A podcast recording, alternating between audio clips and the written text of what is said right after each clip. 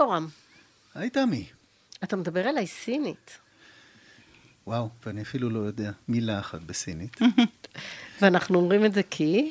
כן, היום אנחנו ממשיכים לשוחח על סין, והפעם מדברים על השפה הסינית, עם דוקטור ליהי יריב-לאור. דוקטור יריב-לאור היא מהחוג ללימודי אסיה, באוניברסיטה העברית בירושלים, היא בלשנית שעוסקת בחקר השפה הסינית, ובתרגומי התנ"ך לסינית. שלום ליהי. שלום וברכה. אז אני משער שכמו כל דבר אחר שקשור בסין, השפה הסינית זה לא דבר אחד, לא יחידה אחת, זה בטח מורכב, אז אולי נתחיל... אתה כל כך צודק, משום שכל מה שמדובר בסין, כל מה שאנחנו אומרים על סין, צריך לזכור שמדובר בגודל עצום, גם מבחינת השטח של סין, שהוא השטח השלישי, זאת המדינה השלישית בגודלה בעולם, אחרי קנדה ורוסיה, ומבחינת מספר האוכלוסייה, זה 1,400,000,000 אנשים. זאת אומרת שמדובר על מגוון עצום של אפשרויות וצורות בכל דבר שהוא, גם כשתדברו בבישול וכולי, באוכל, וגם כמובן בשפה, גם מגוון וגם שונות עצומה. הכל שונה, וגם שונות בתוך סין, וגם שונות ממה שאנחנו מכירים, בשפות שלנו, באופני ההבעה, בשפות, בעברית ובשפות המקיפות אותנו. אז הכל זר, הכל שונה, והכל מאוד מגוון. עכשיו, השאלה כשמדובר בשפה הסינית, היא איך בכלל האנשים הרבים האלה, שקשה לנו לתפוס את המספר הזה בכלל, איך הם מתקשרים אחד עם השני. אז קודם כל, איך בדיבור, ואחר כך איך בכתב. כן. ואחר כך מאוד יהיה מעניין גם לחשוב על שונויות ממה שאנחנו רגילים, לגבי איך משפיעה השפה על ההתנהגות השונה. או איך משפיעה השפה על אופני חשיבה, אופני תפיסת מציאות שונה. אז כל הדברים האלה, נצטרך לדון בהם. אם היא תהיה מרתקת, נראה. נדע.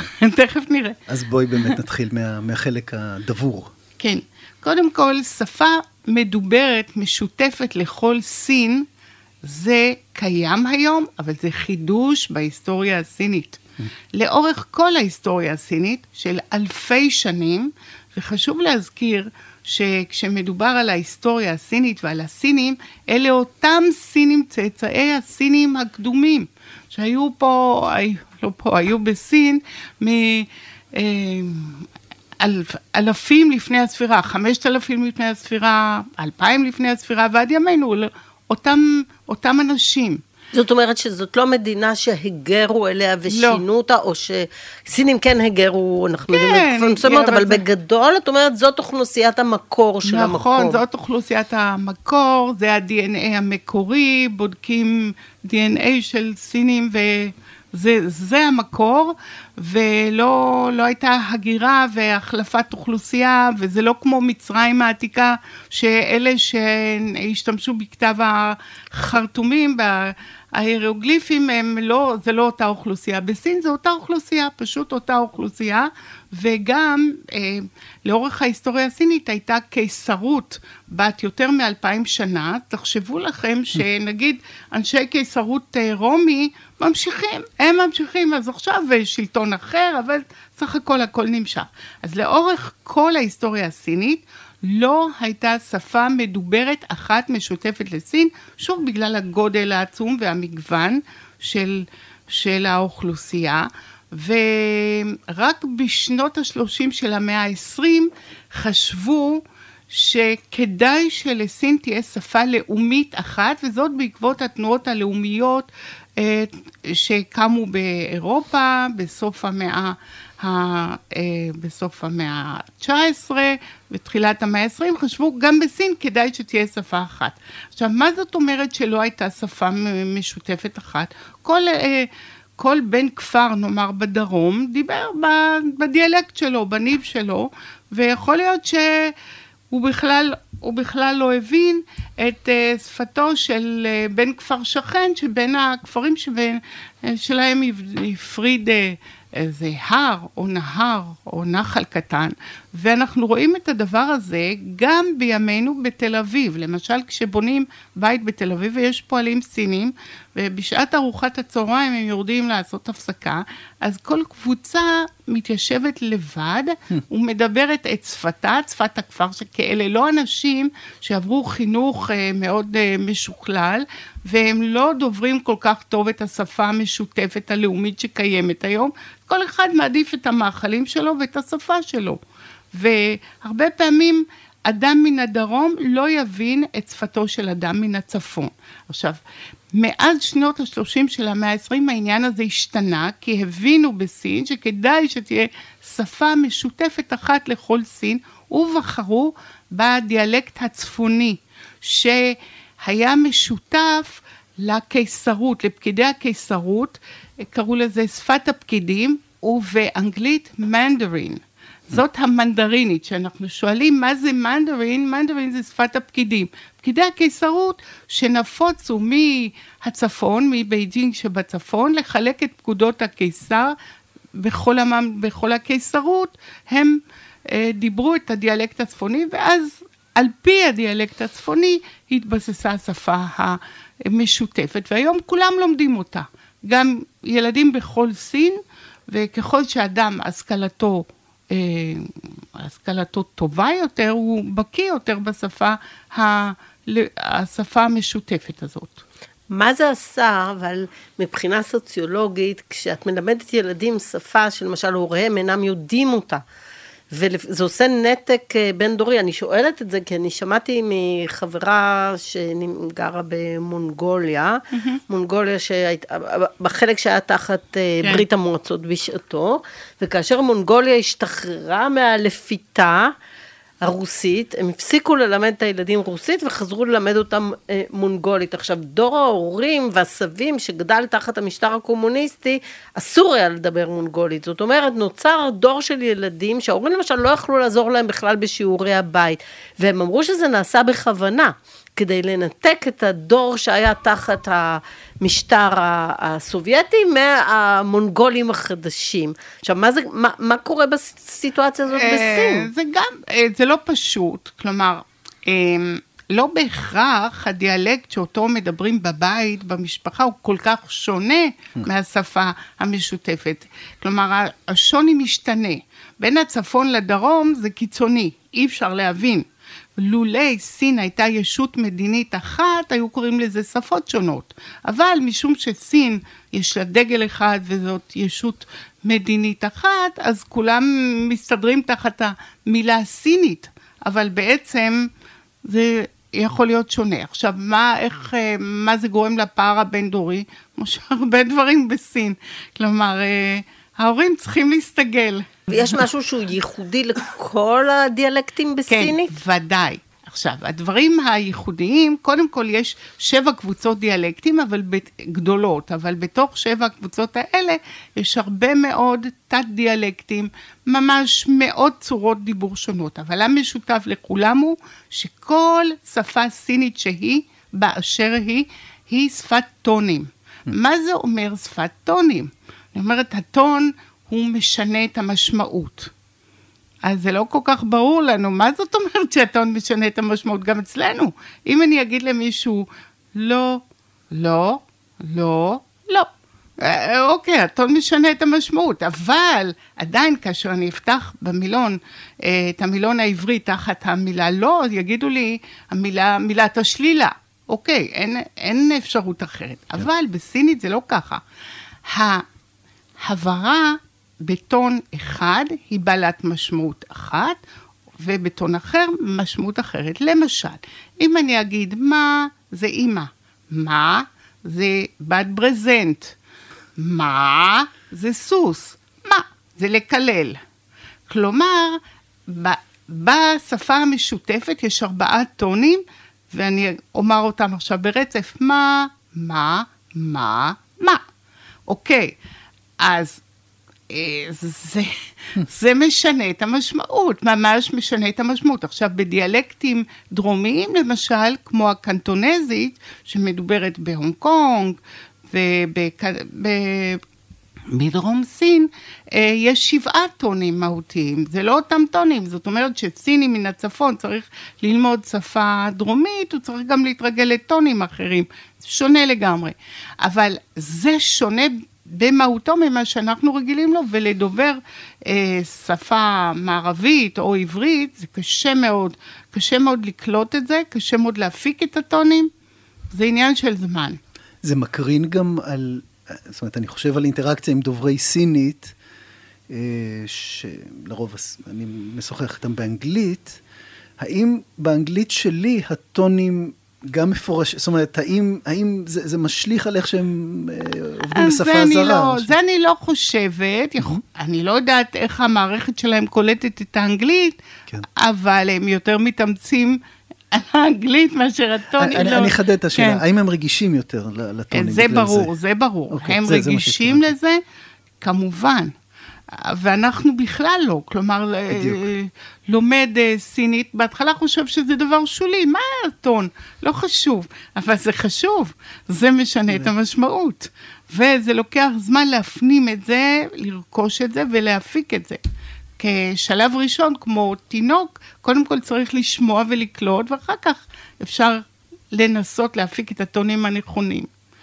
ובכלל זה קשור גם למה שאמרנו, לשפה המשותפת. הרבה פעמים כשסינים נפגשים זה עם זה, כמו כשהאנגלים מדברים קודם כל על מזג האוויר, אז הסינים אומרים, הסינית שלך, הסטנדרטית היא מצוינת. הם מחמיאים אחד לשני על הסינית המשותפת. נידג'ו חנגחאו, נישוע חנגחאו, מדבר טוב וכולי. מדהים. בואי נעבור לשפה הכתובה הסינית. כן, השפה הכתובה, בניגוד לשפה המדוברת, היא שפה אחידה שלא השתנתה לאורך 3,500 שנה לפחות. מוצאים כתב סיני על גבי עצמות ניבוי, עצמות של חיות, כמו עצמות שברים וכולי, שנכתבו שם טקסטים שהמלכים הקדומים, השליטים, רצו לברר אצל האורקלים הסינים, האם לצאת למלחמה, האם מחלתי תחלוף בקרוב וכולי וכולי, ואנשי החצר המלומדים כתבו את השאלות וגם לפעמים את התשובות. עכשיו, הכתב הסיני נשען על אותו עיקרון במשך 3,500 שנה. למה אני אומרת 3,500? כי העצמות הניבוי האלה שנמצאו ועליהם כתבים, הן מתוארכות ל-1,500 לפני הספירה בערך. אבל הם נמצאו על העצמים שהם אינם מתקלים. יכול להיות סביר להניח שהיו קיימים עוד שכתבו עוד קודם על עצמים שכן התקלו, ואז הכתב הסיני הוא בן יותר מלפני 1,500 לפני הספירה. עכשיו, מה העיקרון של הכתב הסיני? שהוא כתב סימנים, ולא א' ב'. ושוב, כמו עם הטונים, קל להגיד, אוקיי, זה שפת טונים. אוקיי, זה כתב סימנים, זה לא א' ב', אבל מה זה אומר? מה זה אומר כתב סימנים ולא א' ב'. אני אומרת סימנים, יש קוראים לזה בעברית סימניה, אבל אני עצמי חושבת שסימניה זה משהו ששמים בתוך ספר, זה מפריע לי. שאלו אותך מה זה ספר? מה זה ספר, מה זה סימניה? לא. אז באנגלית קוראים לזה Chinese character, ו-Chinese character זה יותר מתאים בעיניי, לומר בעברית סימן סיני. סימן סיני. סימן סיני הוא בעל משמעות. סימן סיני אחד הוא לא רק בעל משמעות, הוא גם נהגה בהברה אחת. אבל זה לא אומר שכשאותה הברה חוזרת, כותבים את אותו סימן. עכשיו, שאני צריכה... זאת אומרת, האמא, הסוס והברזנט יהיו בשלוש סימניות שונות. ארבע סימניות, כן, את צודקת. האמא, הסוס, הברזנט מה עוד? ולקלל. אתה רואה? אני פסלתי את הלקלל, ואותי חיובית כל כך. יהיו ב4 סימניות שונות. עכשיו, כדי לדמיין מה זה אומר, אני אומרת הרבה פעמים לאנשים שמגיעים לארץ, ששפתם אינה עברית, הם לומדים כאן עברית. קודם כל מלמדים אותם את האלף-בית. יש אלף-בית. לוקח להם קצת, לא יודעת, למתקשים לוקח שבוע, אז הם לומדים את האלף-בית העברי, והם עדיין לא יודעים עברית, אבל אז בא מישהו ומבקש מהם לכתוב שו. אוקיי. הם כבר למדו שין ווו, כותבים לו שין ווו. עכשיו, אותו דבר, אם אני אבקש מסיני לכתוב שו, אין שום אפשרות, אין מצב שהסיני יוכל לכתוב שו, כי הוא ישאל אותי איזה שו, למה את מתכוונת? לסימן שפירושו דוד, שהוא האח צעיר של אבא, או ספר, או להתרווח, או לסרק, או עוד כמה... כהנה וכהנה שו, וכולם באותו טון. לא אמרתי את זה בטונים שונים. כולם שו, שו, אוקיי, איזה שו. ולכן, כלומר, יש סימן לכל משמעות. אחד לסרק, אחד ספר, אחד וכו' וכו'. ואז, לכן גם מאוד בעייתי, כשמישהו אומר לי, איך כותבים את השם שלי בסינית? אני לא יודעת, צריך לבחור משמעות. נתאים את הצליל המשמעות ונבחר לך שם, אבל ככה אין א' ב', אי אפשר. זאת אומרת, בשונה משפות כמו עברית או ערבית או אנגלית שאנחנו מכירים, שהכתב משקף את איך שהמילה נשמעת, כאן הכתב למעשה מבטא את המשמעות, ואין לו קשר לצליל. יש קשר, יש לפעמים, יש חלקים בסימנים, סימנים מורכבים מקווים, ויש חלקים שקוראים להם חלקים פונטיים, אבל זה לא 100%. כלומר, אני רואה איזה סימן שאני לא מכירה, ותכף אני אדבר על המילה מכירה, ואני יכולה לנחש לפעמים, לא תמיד, איך יבטאו אותו, אבל זה רק בקירוב. זה לא 100%, זה לא כמו א' ב'. עכשיו, למה אמרתי מכירה? כי בדרך כלל אנחנו שואלים, יש נטייה לשאול כמה סימנים אתה יודע, הוא יודע, זה לא יודע, זה כמה סימנים מכיר, אתה מכיר.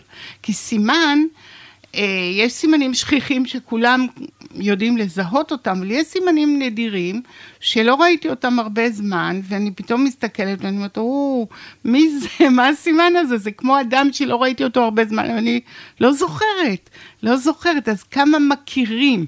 עכשיו השאלה כמה מכירים היא שאלה חשובה. לאורך ההיסטוריה הסינית, רוב האוכלוסייה של סין היו אנאלפביתים. הם היו עיקרים שנאלצו... עבדו בשדות, ולא היה להם זמן להתפנות, ללמוד סימנים. האינטלקטואלים תמיד השקיעו המון זמן, את מירב הזמן שלהם, בכתיבה, קריאה ולימוד הטקסטים הקלאסיים הסינים, שכמובן כתובים בסימנים הסינים. אבל מאז המהפכה הקומוניסטית, מאז מאו דזדונג, החליטו שלא יהיו יותר אנאלפביתים בסין, המינימום שאדם נדרש ללמוד היה 100 סימנים סינים. זה כלום, 100 סימנים, אי אפשר לעשות עם זה כלום.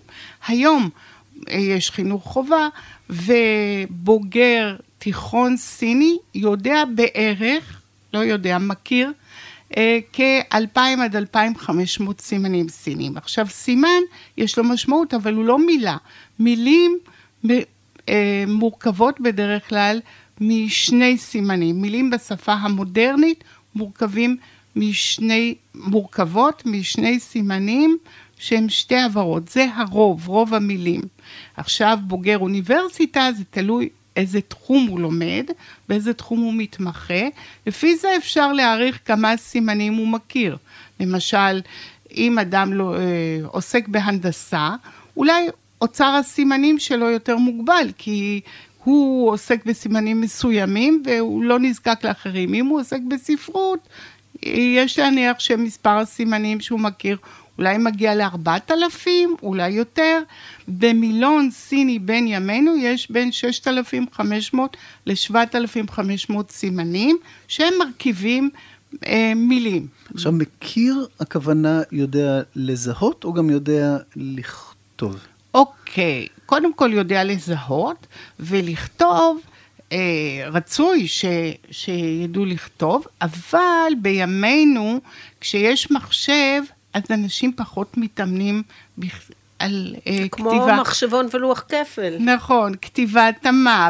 בעבר האינטלקטואלים הסינים היו משקיעים המון זמן בלכתוב סימנים, והיום פחות, וזה די מבייש. זאת אומרת, אומנות הקליגרפיה הולכת ונעלמת?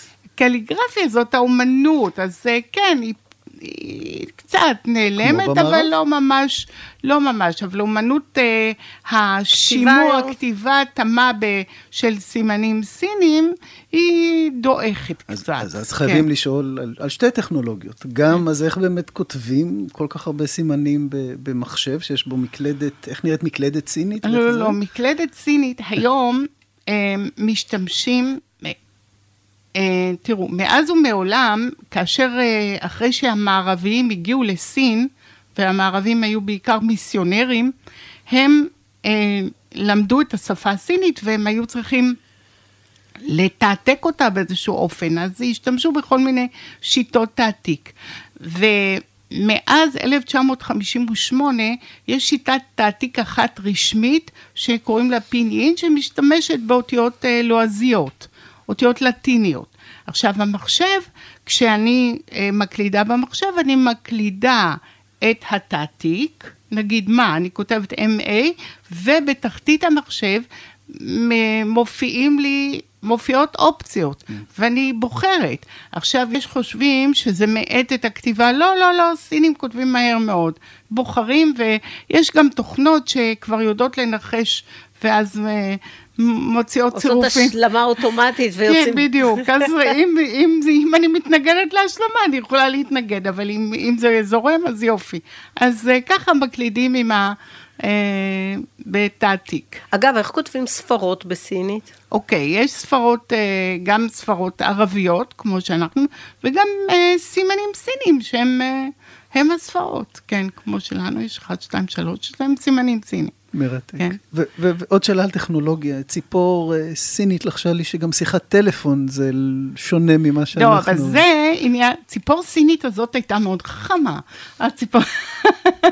אבל זה קשור לתחום שבו השפה וההתנהגות נושקות זו לזו, כלומר זה תחום שקוראים לו בעצם פרגמטיקה, או כאן על גבול הפרגמטיקה, שיחת טלפון בסינית, מתנהלת קצת שונה, כמו הרבה דברים שמתנהלים שונה, כמו משא ומתן, שמתנהגים שונה מתרבות לתרבות ומשפה לשפה, ובשיחת טלפון בסין, זה קרה לי בפעם הראשונה, אני רגילה להעלות את הכל, כשאני מתחילה, נגיד, אני אומר, היי, גילה, מה נשמע?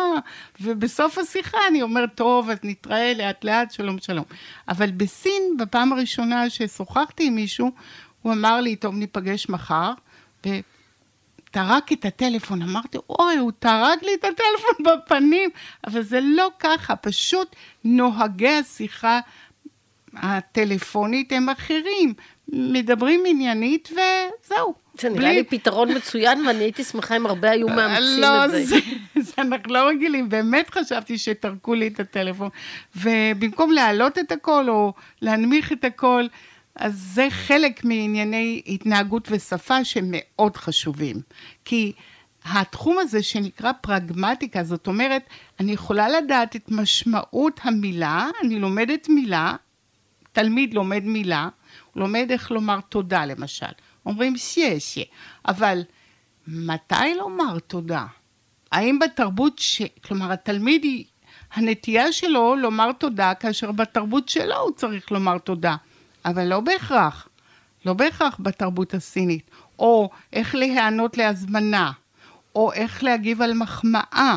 איך להגיד לא, לא, אני יודע שזה... לא אומרים לא, לא נהוג לומר לא, זאת אומרת המילה לא קיימת, היא קיימת, אבל זה לא מנומס לומר לא, זה שוב חלק מעניין של התנהגות ושפה, המטרה של הדובר הסיני היא להיות חלק מהקולקטיב, לא לחרוג, לא לעורר אי נעימות בקרב הקבוצה שלו, שאיתה הוא נמנה.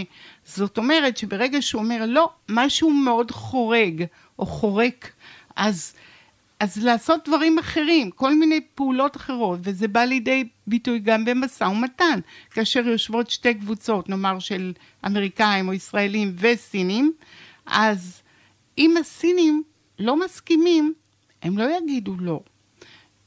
יכול להיות שהם גם יגידו כן, אבל בסוף, מאחורי הקלעים, מסתבר שזה לא. לא היה באמת, הם לא מסכימים, אבל הם לא רוצים להפוך את השיחה ללא נעימה.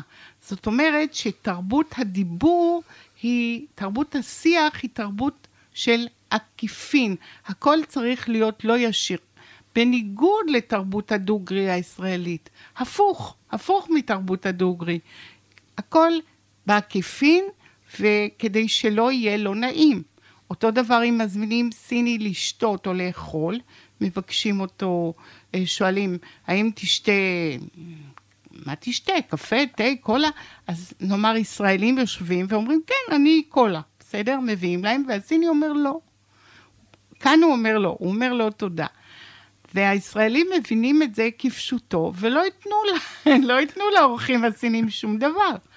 אבל הסינים לא נעים להם לחרוג, לא נעים להיראות כתאבי מזון, כתאבי הזמנה, כאילו הם תאבים שיזמינו אותם למשהו. אז הם אומרים לא, וצריך להציע להם כמה פעמים, או פשוט להגיש להם, כי זה חלק מן הנימוסים, אורחות דיבור שקשורות לשפה. כלומר, מה אומרים מתי? ככה, ממש בדקות האחרונות, כשהצגתי אותך, דיברתי על זה שאת עוסקת בתרגומי התנ"ך לסינית. איך מגיעים לזה? זה נשמע מרתק. בהינתן ההבדלים האלו, בין שפה קדומה מאוד, העברית הקדומה, לסינית. כן, התנ"ך תורגם לסינית על ידי מיסיונרים. מיסיונרים... מאנגלית מן הסתם. כן, בהתחלה מאנגלית. מיסיונרים הגיעו לסין החל מהמאה השביעית לספירה, אבל הם לא הצליחו לתרגם את התנ"ך. תרגום ראשון של כל התנ"ך לסיני נעשה ב-1823 על ידי מיסיונרים פרוטסטנטים מאנגלית. ונעשה לשפה הסינית הקלאסית, שהיא מקבילה, כלומר השפה הסינית שבה נכתבו הטקסטים הסינים הקנוניים, הטקסטים הקונפוציאנים, ואחר כך במהלך המאה ה-19 נעשו עוד תרגומים, עוד הרבה מאוד תרגומים, ותרגום משמעותי אחד נעשה בידי אדם ששמו שמואל יצחק יוסף שרשבסקי. שרשבסקי היה יהודי... שם סיני קלאסי. כן, כן, ודאי. יליד ליטא שביקש להתנצר כשהוא היה בערך בן 20, ואז הוא נסע לארצות הברית, ביקש שישלחו אותו לארצות הברית, והוא תרגם את התנ"ך ישירות מעברית לסינית. אבל הוא תרגם... מניין הוא ידע סינית? הוא למד. אוקיי. הוא היה מאוד מוכשר. הוא למד סינית, אז התרגום שלו מאוד משמעותי, כי זה תרגום ראשון שנעשה ישירות מעברית לסינית, כי הוא למד בחדר בצעירותו, ידע את כל ה... פרשנות וכולי, וחוץ מזה שזה תרגום כמעט ראשון לסינית מודרנית, לא לסינית הקלאסית, לא לשפה שהיא דמוית העברית המקראית, אלא לסינית היותר מדוברת. ומה שאני עושה, אני משווה בין התרגומים, אני רואה עניינים של תרבות, שיש, כלומר, מה עשו המתרגמים במקרה כזה, במקרה אחר, למשל, סתם דוגמה קטנה, במקרה של, שמראה על כיבוד אב ואם. אז יש בתנ"ך מקרים שאומרים, אמך ואביך, לא, אמו ואביו תיראו. כלומר, מקדימים את האם לאב. מה עושים המתרגמים הסינים? שם האב, כיבוד האב זה מאוד חשוב. אז יש מתרגמים שתרגמו מילולית, קודם האם, אחר כך האב, אבל הרבה מאוד שינו את הסדר, קודם אבא, אחר כך האמא. אז כל הדברים האלה, זה מעניין אותי. כן.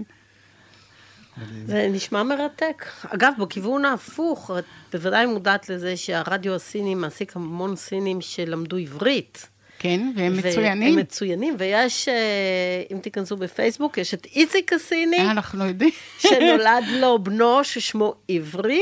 באמת. כן, והוא עוקב אחרי הילד והוא מספר, אבל ממש רואים את הניסיון שלו לישראליזציה של הילד הסיני המסכן הזה, שהשפה העיקרית שמדברים איתו זה עברית, ומה שמדהים אותי, כל פעם שאני מסתכלת על זה ומקשיבה, אגב, לאשתו קוראים יעל, היא לא יעל, העובדה שהוא מבחינת האינטונציה, הוא מדבר אינטונציה של עברית. הוא לא מדבר... טוב, כי האיציק הזה הוא מוכשר. על זה נדבר בהזדמנות, כשנדבר על החתירה הסינית להשתלטות על מקומות אחרים בעולם, ועל המודיעין הסיני וכיוצא באלה. אני ממש מודה לך, זה היה מרתק, למדתי הרבה, אני מניחה שגם יורה, אז עכשיו כבר אני לא אוכל לומר, אתה מדבר אליי סינית. צריך להגיד, אתה מדבר אליי סינית. זה לצביון ליברכט יש מחזה, סינית אני מדבר אליי. בדיוק, כי זה גם בשפות שונות, אומרים, שפות שאומרים אתה מדבר אליי יוונית, יש שפות שאומרים אתה מדבר אליי סינית, ובעברית אני חושבת אומרים אתה מדבר אליי טורקית, נכון? מה? סינית. סינית. סינית. אז תודה רבה לך, זה היה ממש מרתק. תודה רבה לכם. כשאומרים תודה רבה, אני צריכה להגיד, אם לא אני סינית, לא, מה תודה? תודה רק לכם. זה גם בפולניה. אותו דבר. תודה רבה. תודה.